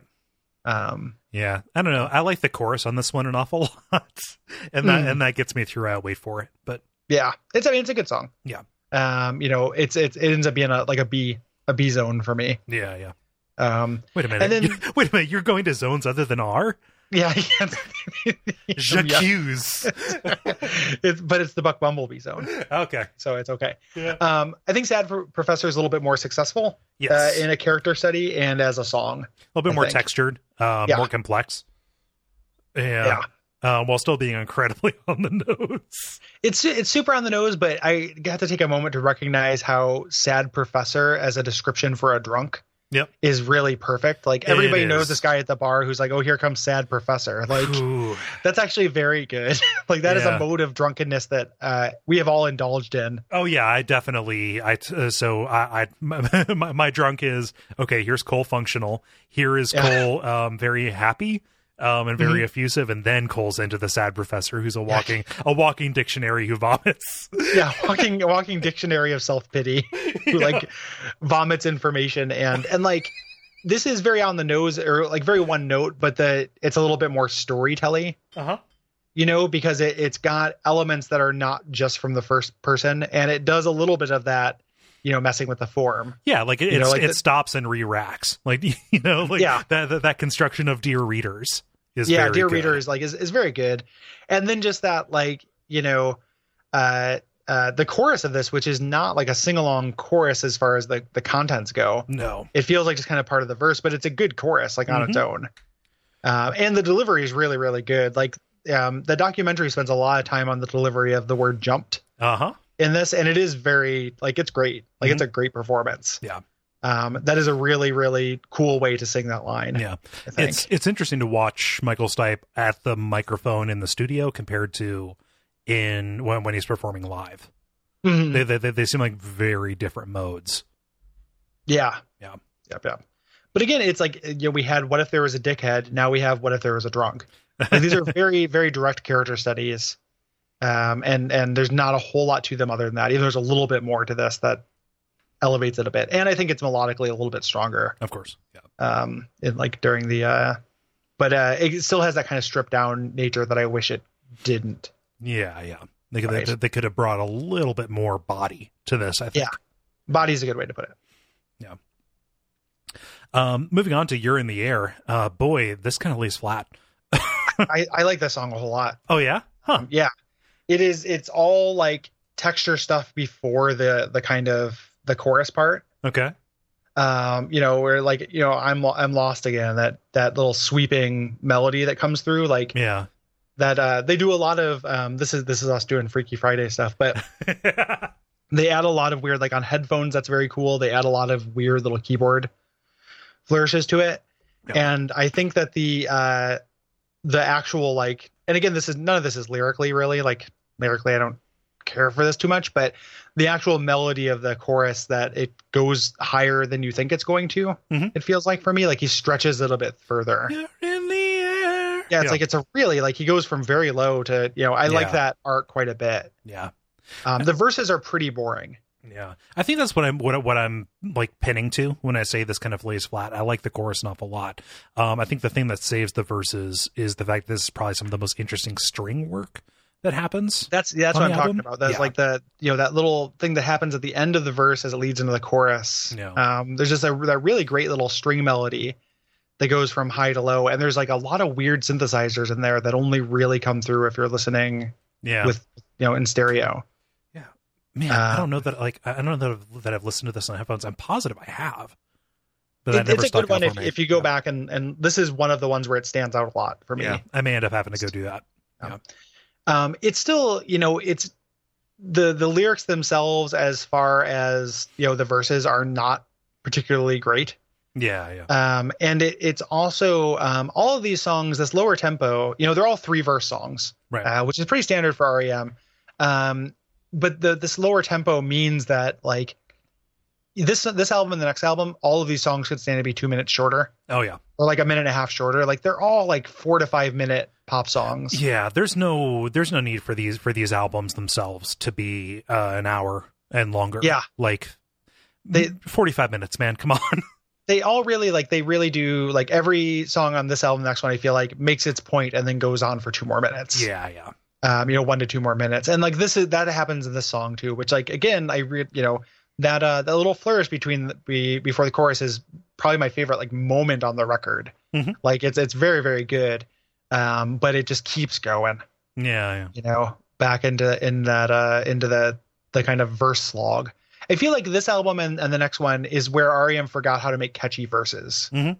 Like there are a couple of them where they do it, but it's like it's like man, you guys, you know, used to just be able to have these verses that were as exactly as compelling as the chorus Yeah. you know you look at something like harbor coat um, and those verses are great Uh-huh. you know like it's not just uh, waiting for the part where it comes alive Mhm. you know so Yeah. Yeah. And you know, it's it's tempting to say, "Oh, it was Bill Berry that brought that." But probably not. probably not I, I think i think it is that um, that leaning into li- trying to let texture do more heavy lifting than maybe it can Right. you know like texture is always going to be uh, like texture Right. you know like it- it's right there in the word like it is is not meant to be a structural thing Mhm. um and there's it, it can help it's always like a great plus one to Mhm. something but when you when you just like lay everything on texture with a couple exceptions like you can do that but i feel like a lot of these verses kind of do that Yeah. um, just kind of put you know let it all ride on that Mhm. um, in a way that like doesn't help a whole lot No. um, so that's the end of the side. The first song on the second side, the downside, which like, come on guys, Like, little little on the nose, like we, we know what you're gonna do there, is a, a song called Walk Unafraid. Yes. Um, and this was inspired by Patti Smith, I think, giving uh, Michael Stipe some advice about, you know, proceeding without Bill. Yeah. Um, lyrically specifically, like when he was yeah. going through his uh his writer's block Yeah. period with this. Yeah. Um, and this is a very undistinct song. I have a real hard time with this one. it's very um it, it just like I I wish there was something more to grab onto than the percussion. Um it, it, it feels like everything that that they indulged maybe too much in the texture to where it became mud. yeah. It, it it does that. It the interesting thing about this to me is the way that it climbs out, you know, because it's so for it goes from foreboding to like kind of upbeat Mhm. um, in a way that is subtle and not super clingy. Um, lyrically, I think this is one of the worst songs that he's written. Yeah. um, this is so uh, high school on the nose. Like, so I'm gonna I'm just gonna read some lyrics. okay. We're, we're gonna go from here. I've got Genius open, so I can read this. I'm gonna go from verse two through pre-chorus two. Okay. Uh, say, and this is in parentheses. So like, imagine a s- probably a school teacher uh, Yeah. saying this, some kind of authority figure. Uh, they say, keep within the boundaries if you want to play. Say, contradiction only makes it hard, harder. How can I be what I want to be when all I want to do is strip away these stilled constraints? Mm, So it's like it's it's every like high school student, and then uh, and crush this charade, shred this sad masquerade. Like I feel like it should be illegal to rhyme charade and masquerade. um, I don't need no persuading. I'll trip, fall, pick myself up, and walk unafraid. But no, I'll be clumsy instead. Like it is so like high school anthem yeah. uh, thing that that just drives me nuts. yep. Like man, I just I feel like you're better than this, you know um and he like the, he'll indulge in this kind of thing later in a way that like has maybe a little distance or is a little less like sincere and makes it work for me Mhm. like um like way later like when you get to accelerate like when i first heard supernatural super serious like the single from that like that's a very sincere kind of dorky song about Yeah. this this kind of thing but it has a little bit more like distance to it it sounds less like a successory Yeah, yeah. Um, and it feels less like I don't know, like maybe don't if- if, if you're trying to move on, don't dwell. Is the is, Yeah. is, is part of the thing here? Like I'm just I'm going to do more more more reading here. Uh, pre-chorus three, and if you see familiarity, then celebrate the contradiction. Help me when I fall to walk unafraid. Like okay, like if you see the old REM in this, like understand like that that is set against what we want to be. It's like it, it feels very self indulgent to me. Yeah, yeah, very, very, yeah, very self-indulgent and kind of self celebratory of like a transitional time without any kind of awareness Yeah. of that in a weird way. Like it's not, you know, I don't, I don't hate this song as a whole, but I do think that lyrically, like, it really bums me out. Yeah. Um, yeah, Yeah. And like if that piece of advice helped him break through, you know, and Right, and, great. and, and right day day sleeper, that's fine. But again, like there like there's a certain amount of this like, oh, that should be a burner.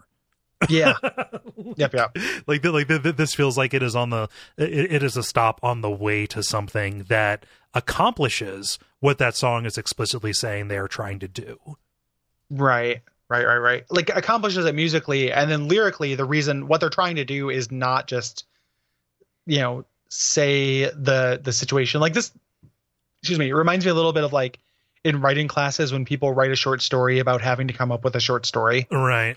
you know it like has a little bit of a feeling of that you know like Yeah. And like he's writing about his process in a way that that's never like as interesting as people think you know Right. they think it's And- going to be when they write un- about it unless it's the movie adaptation, it is not as interesting as you think. yeah like you have to play with it right. you know like you can't just like present it whole hog and again that just kind of that accessories positivity Mhm. without question thing is just very hard for me to to swallow Yeah. um the next song is uh why not smile Yeah. Uh, which is Um, them saying, "Hey, what if there was an electric harpsichord?" i think the electric harpsichord's pretty nice in this yeah. like i think that this is a weird like to me a weird counterpoint to at my most beautiful Okay. um as far as like kind of melody and that kind of baroque uh you know kind of orchestra hall uh studiousness like stateliness yeah. Yeah. to the song. Um, and it's you know I I don't like the the chorus part of this. Mhm. You know I don't like that you've been sad for a while. Why not smile? Like it's so sing songy and like yeah. Well, I, makes I'm me also embarrassed to be around it. I'm, I'm also philosophically just completely opposed to the sentiment here. Like, oh, Yeah. you you you have a medical, you have a medical psychological problem. Okay, well, have you tried smiling? Have you tried not being sad? it's yeah yeah it, it feels a little bit like that for sure. And Yeah. then hidden in this are like you know I feel like feeling like a cartoon brick wall is a really really good Yeah. lyric. You know there's like this tiny little smidgen Mm-hmm. of something like better. You know that that just just doesn't uh doesn't come through in the rest of it. Yeah. musically this like does it for me okay like i think this is very pretty so i end up liking the song Yeah. It's also More or less- short. it's So- very short yeah. yeah So that works in its favor on us, you know, on on an an album full of four four minute plus songs, you know. yeah Yeah. there's some kind of neat synthesizers and stuff that come through so it ends up being like a b like this this album has a lot of b's with yeah. some moments of a in there you know in in uh in individual songs Got to be with a minor in A. Yeah. yeah yep yep um but yeah like it ends up you know being relatively non-offensive to me Mhm. um but lyrically lets me down Um, let's talk Um, about the A. Let's talk about the biggest A on this. yeah this is i mean it, i hate keep coming through but for the next three albums i'm going to talk about how the singles are the best songs on the album pretty much right.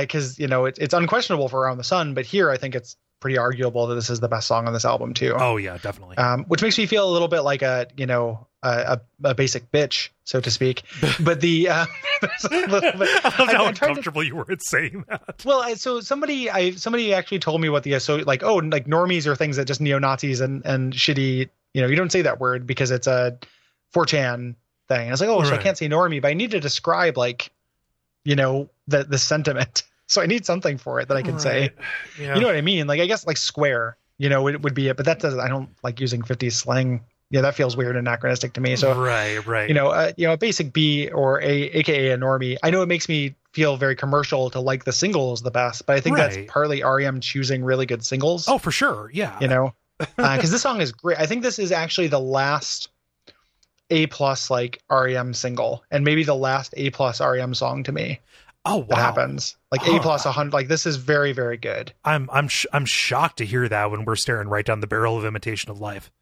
Imitation of Life is very good. I like this better. Huh. Imitation of Life is much more REM does REM. I think this is still experimental enough. Yeah. To be like, you know, Yeah. a little bit more like exploratory too. Yeah, this ha- this has some of like th- this is very new adventures in hi-fi. Imitation of Life is like an A to me. Yeah.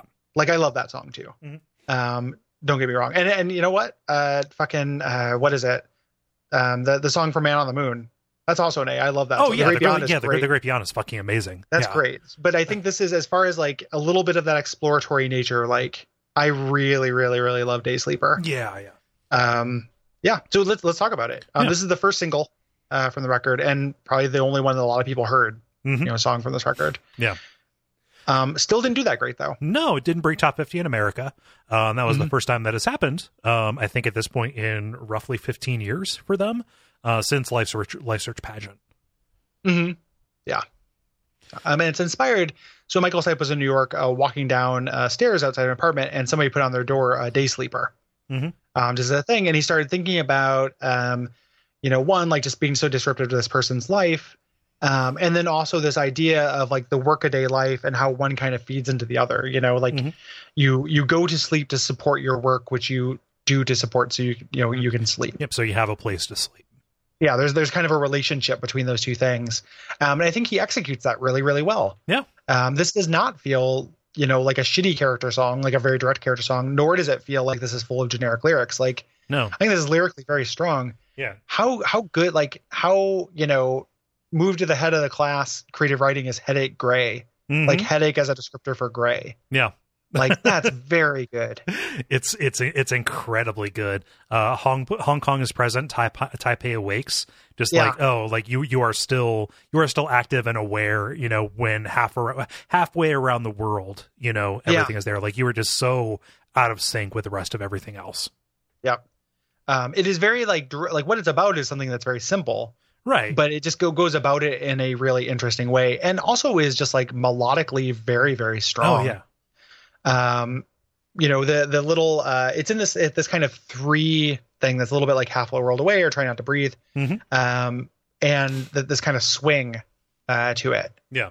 um it also like kind of inhales and exhales Mhm. as it goes you know um it like you know it gets into this like you know this big very sweeping chorus that i think is very majestic and then like things die down to almost nothing hmm you know, to go back into the verse in a way that like is like an ocean wave or like the tides or like these other, you know, it it uh, mirrors the theming of the song hmm in a way that I think is really really kind of special. Yeah, and just the, the the way that it turns from dispassionate to just like this moment of breaking and weakness on the bridge. Like you know, Yeah. I, I cried the other night. I can't even say why. Like Yeah. it's very straightforward. Like this is you know like oh I cried the other night. That's about as uh, straightforward as a pop song can get in terms of just a single line.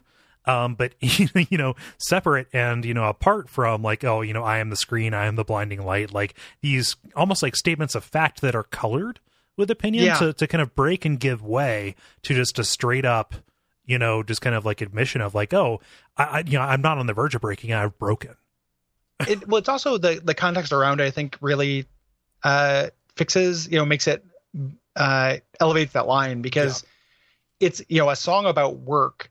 Um, and the kind of crying you do because of of this kind of life and and kind of living life is very different than like a romantic tear yes or something like that. So if this if that line had been in the middle of any other like if that line had been in the middle of Walk Unafraid, oh yeah fuck you.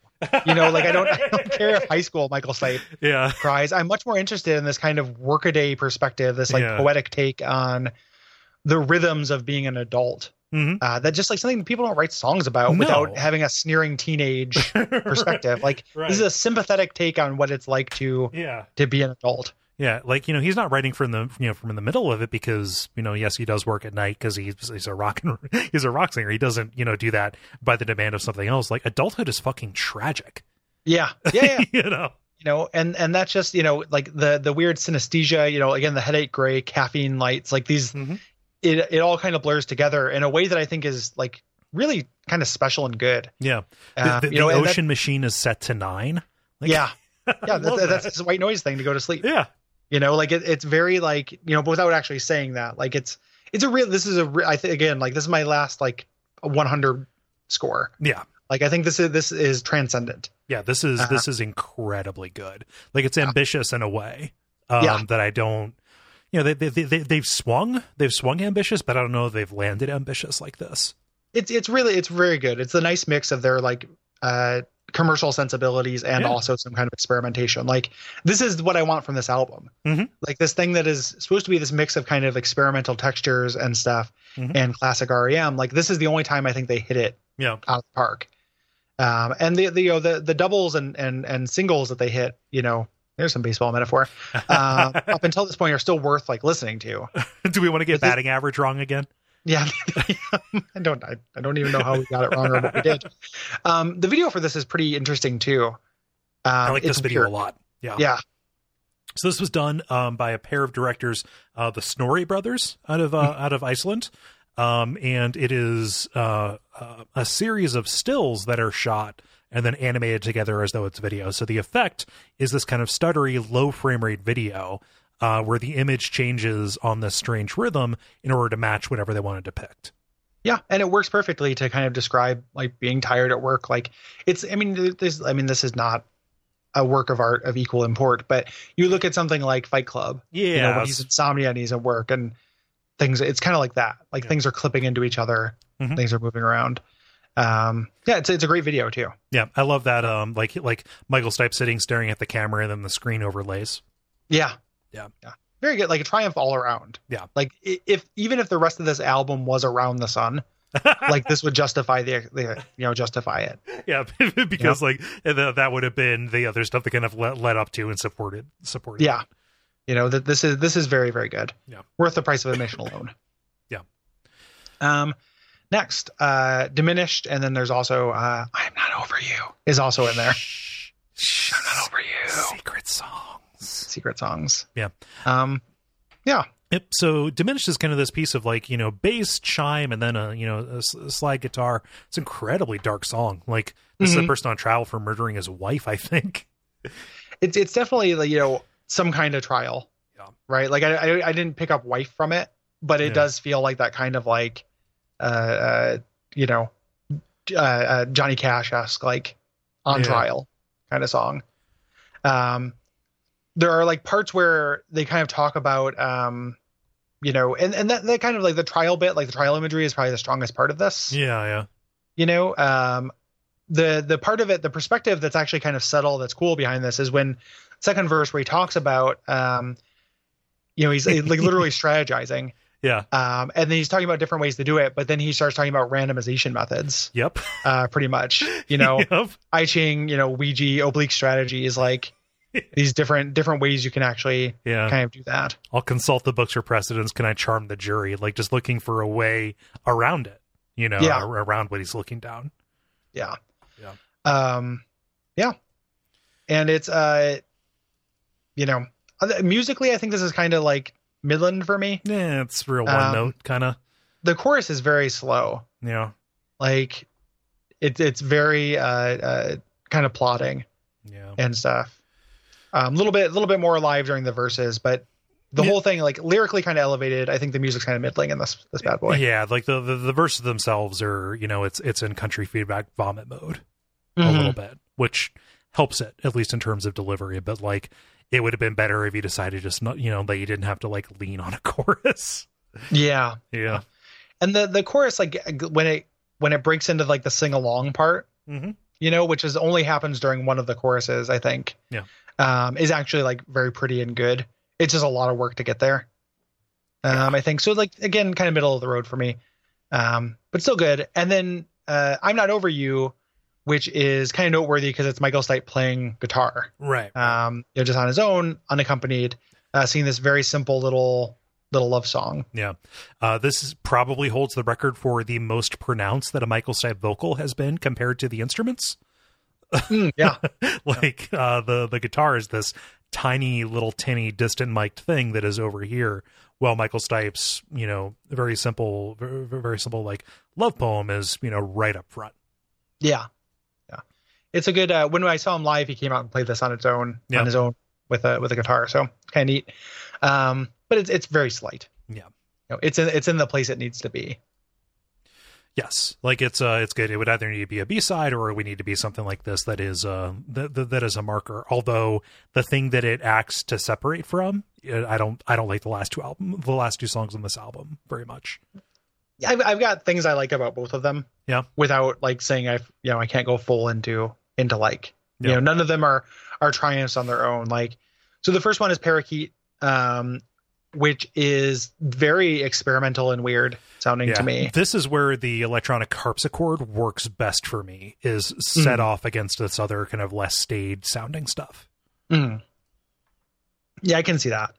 Um, I think that the, what's interesting about this is that the lyrics are obscure Mhm. in a way that works for me. Um, and I actually like, and this is the, you know, th- th- that's not true of Falls to Climb. The lyrics are not obscure in Falls to Climb at all. But the uh, the chorus melodies of these are both very strong, I think. Mhm. Um, so yeah, I mean that that's kind of melodically they work for me. While I wouldn't put them next to each other either they're kind Yeah. of like similar tempo and similar kind of construction in some ways Yeah, like the the fact that they have that hidden track separating them makes it feel like they should be a like a like a medley, but they're not different enough to like segue from one into the other. yeah Yeah, um but there's good there's good things about parakeet's lyrics i Mhm. think um you know it's it's good and, and kind of weird Yeah. um falls to climb you know, and there's not very much else to say about it. Again, it's that electronic weirdness. Right, right. Um, Falls to Climb, I think this is actually a really strong melody. It's very pretty. Yeah, like this. This is this is a very beautiful like song. Mhm. Like when you get to the end of it, and he's doing the Michael Stipe like voice cracking, like "I am free" thing, Mhm. which is you know that lyric on its own again feels a little bit high school and and and like uh, self crafted anthem Right. or right. like you know a self conscious anthem. Um, but it it works really well musically and as a moment. Mhm. You know. Um, yeah. I like I, I love the melody of this. I think the, the the the lyrics are too dumb to allow to live. Yeah.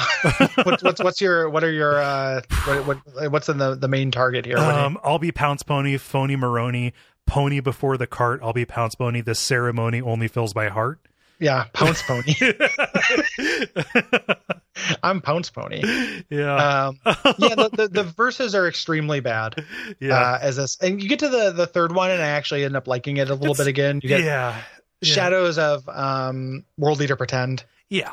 kind of thing like him talking about strategy and and the world's uh, you know war in a kind of disaffected way Mhm.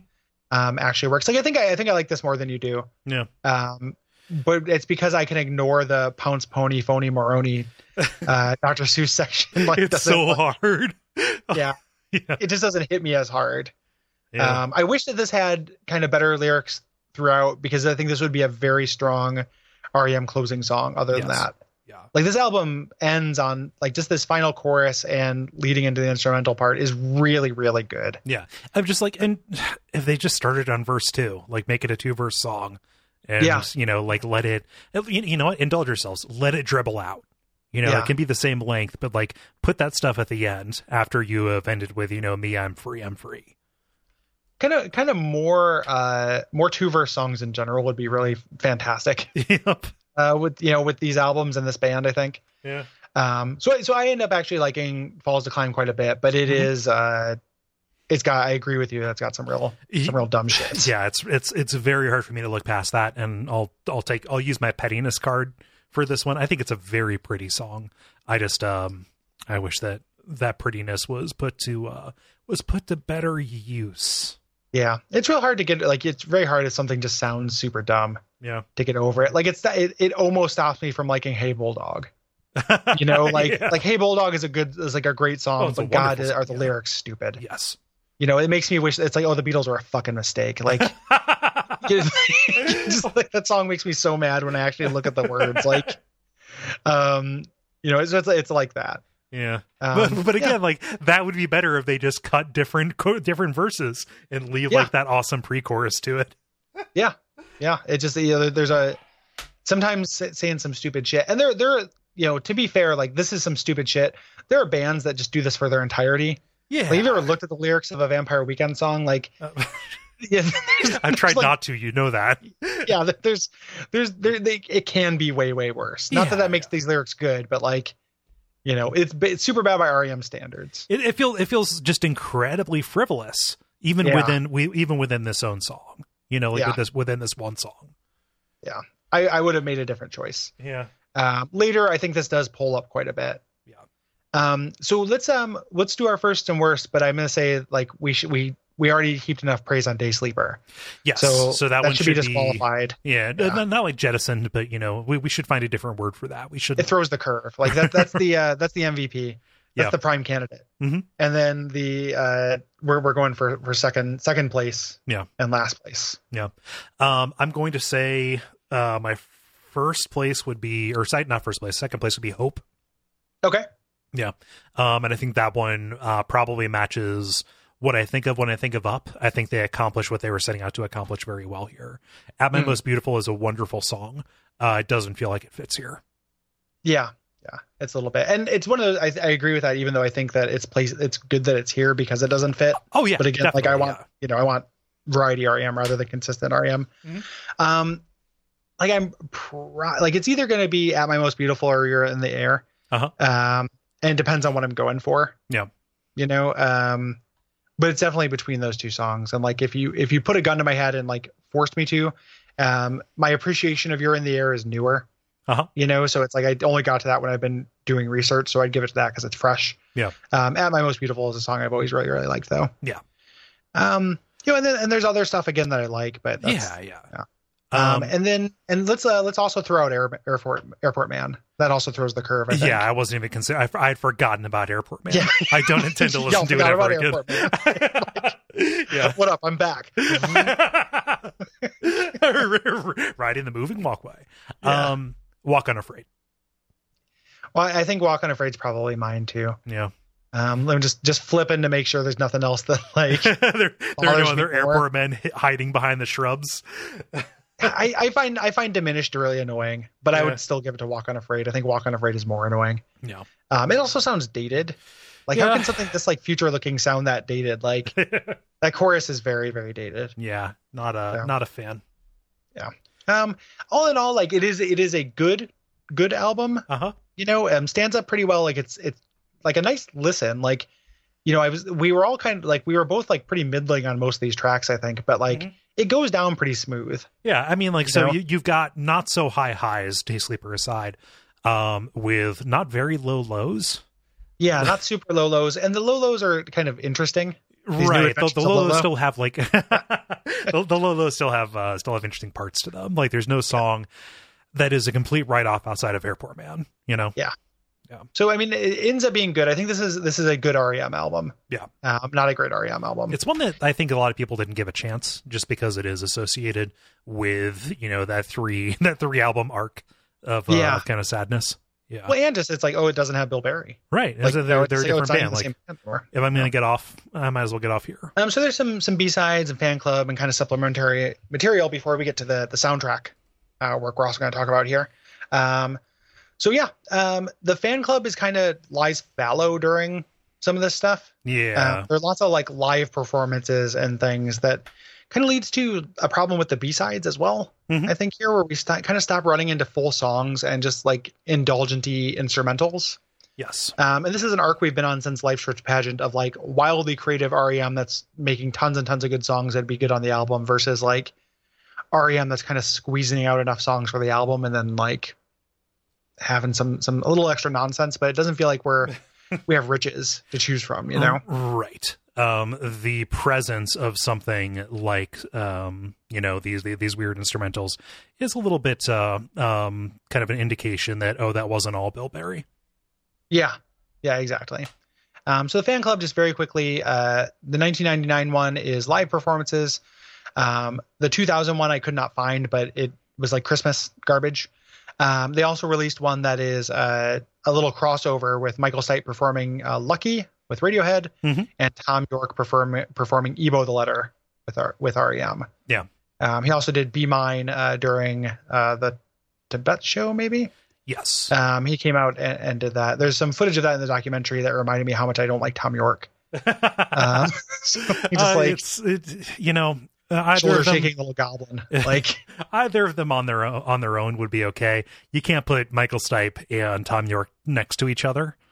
Um, Yeah. I, I think that that is. Uh, I think I think that's too too much of of of, of a very similar flavor of stage Yeah. presence. Yeah. I just I just like it from Michael. You know, it, it's a, a bias, but like Michael Stipe did it first, and I like it better when Yeah. he does it. Yeah. You know? Um, You know, I still Um, watch on a regular basis the I think the time when they debuted Idiotech on SNL. mhm. That's that is incredibly good performance.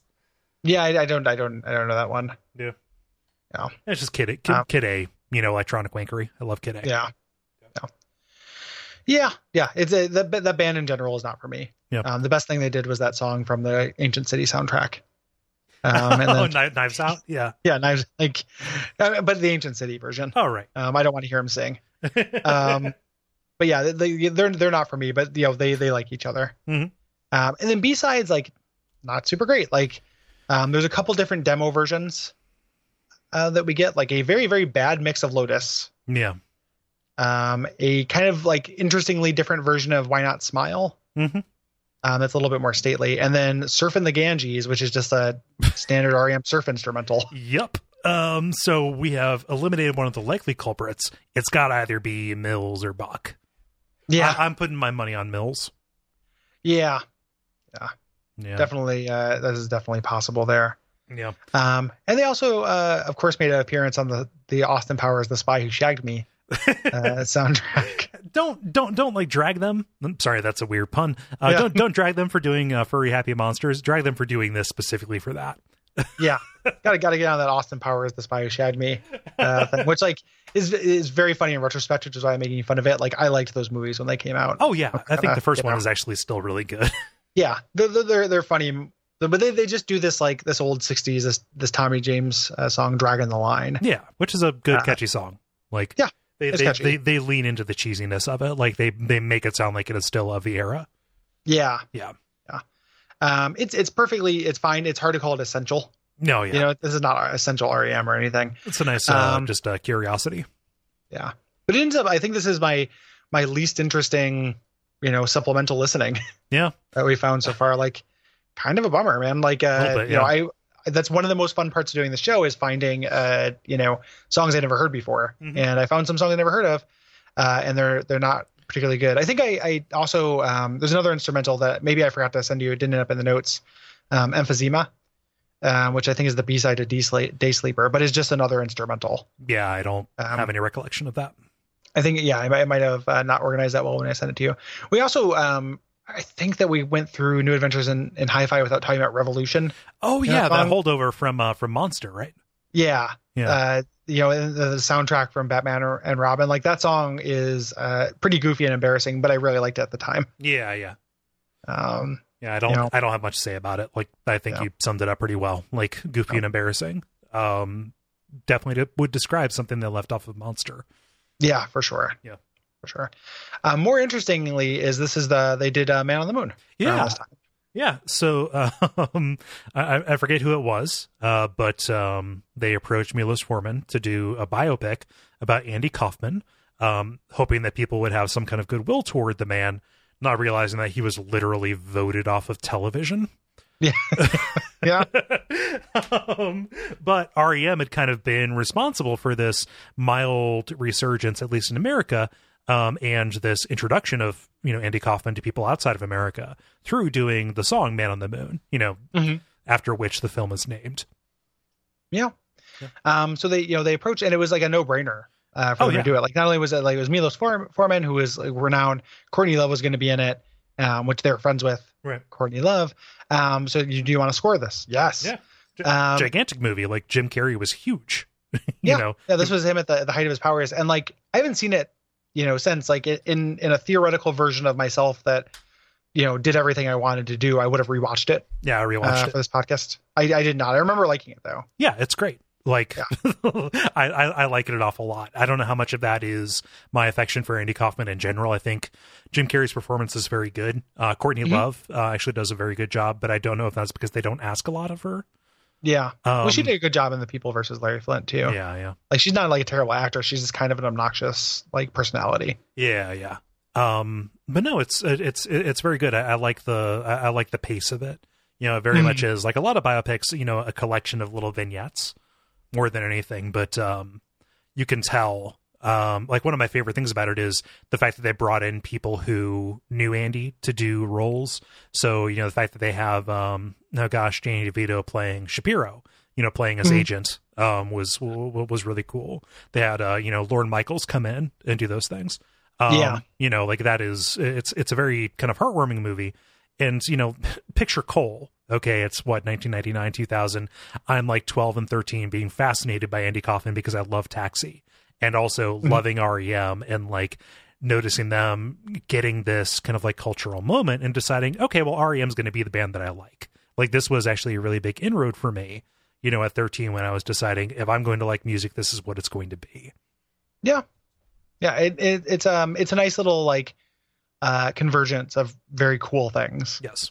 you know like like kind of culturally important the soundtrack itself is a little bit more hit and miss i Eh, Yeah. think like any any chance to you know have the taxi theme is very nice uh, indeed and the but the instrumental stuff the kind of score stuff you know this is true of most score stuff for me uh, it doesn't Yeah. really hold up on solo listen um it doesn't feel like particularly rem to me No, it feels Um, very it's, much. it's a workman like It feels very um Mike Mills, like like like Yeah. Millsy, like it, like it's mostly like string arrangements, and it's very straightforward in a way where you can listen to this and tell like, oh, this is that this is the kind of scene that that was supposed to go over.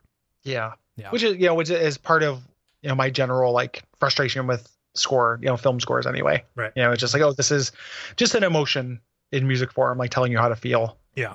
You know, like um the better the more interesting thing, so there's some some songs on it that have words. Um, there's a very goofy duet. Uh, I'm, I'm saving Great Beyond for last, obviously. Oh, of course, yeah. Um, very goofy duet uh, for the song called "This Friendly Friendly World" Yeah. It's um, the- with Michael it's- Stipe and Jim Carrey as Andy Kaufman. Yeah, and and also an appearance by Tony Clifton. Yes. Yeah. Um, um, this friendly friendly world it's the song that um, at least in the movie i don't know if this is true to life um, was played at andy kaufman's funeral uh, in Hmm. the movie um, and guess who has two thumbs and balls like a baby whenever he hears this song uh, and he's in the right mood this guy um no i didn't like cry listening to this but it's a very emotional kind of song it's like Yeah. so goofy and so frivolous but yeah. It's it's very sweet. Yeah. Like it is it is very very sweethearted. Um, less sweethearted is the unlistenable version of "I I Will Survive," uh, entirely sung by Tony Clifton. yeah it's it's good Um, as the scene in that movie yeah. Oh yeah. Like it, it's it's very fun like on the screen, but um, there's a really great orchestral version of the song "Man on the Moon" too. Uh-huh. Yeah. Um, that's very good. Uh, but the big star here is obviously the Great Beyond. this is so good Um, i love this, this is song very so very much. good. Like this is this is excellent. yeah Um, and i- if they if I didn't know that this was what they were doing, like they present it as uh, you know, as a, a side piece or like a sister song to Man on the Moon, Mhm. and I would have thought that if they you know I thought that before they told me that was the intention Yeah, it's behind it because it's it's structurally very similar. it's it's incredibly similar. It quotes, you know, like one Yeah. of the some, some of the pre-chorus, um, some of the pre-choruses include the line "There's nothing up my sleeve." Yeah, And, like yeah, of, of, of- of course, you know.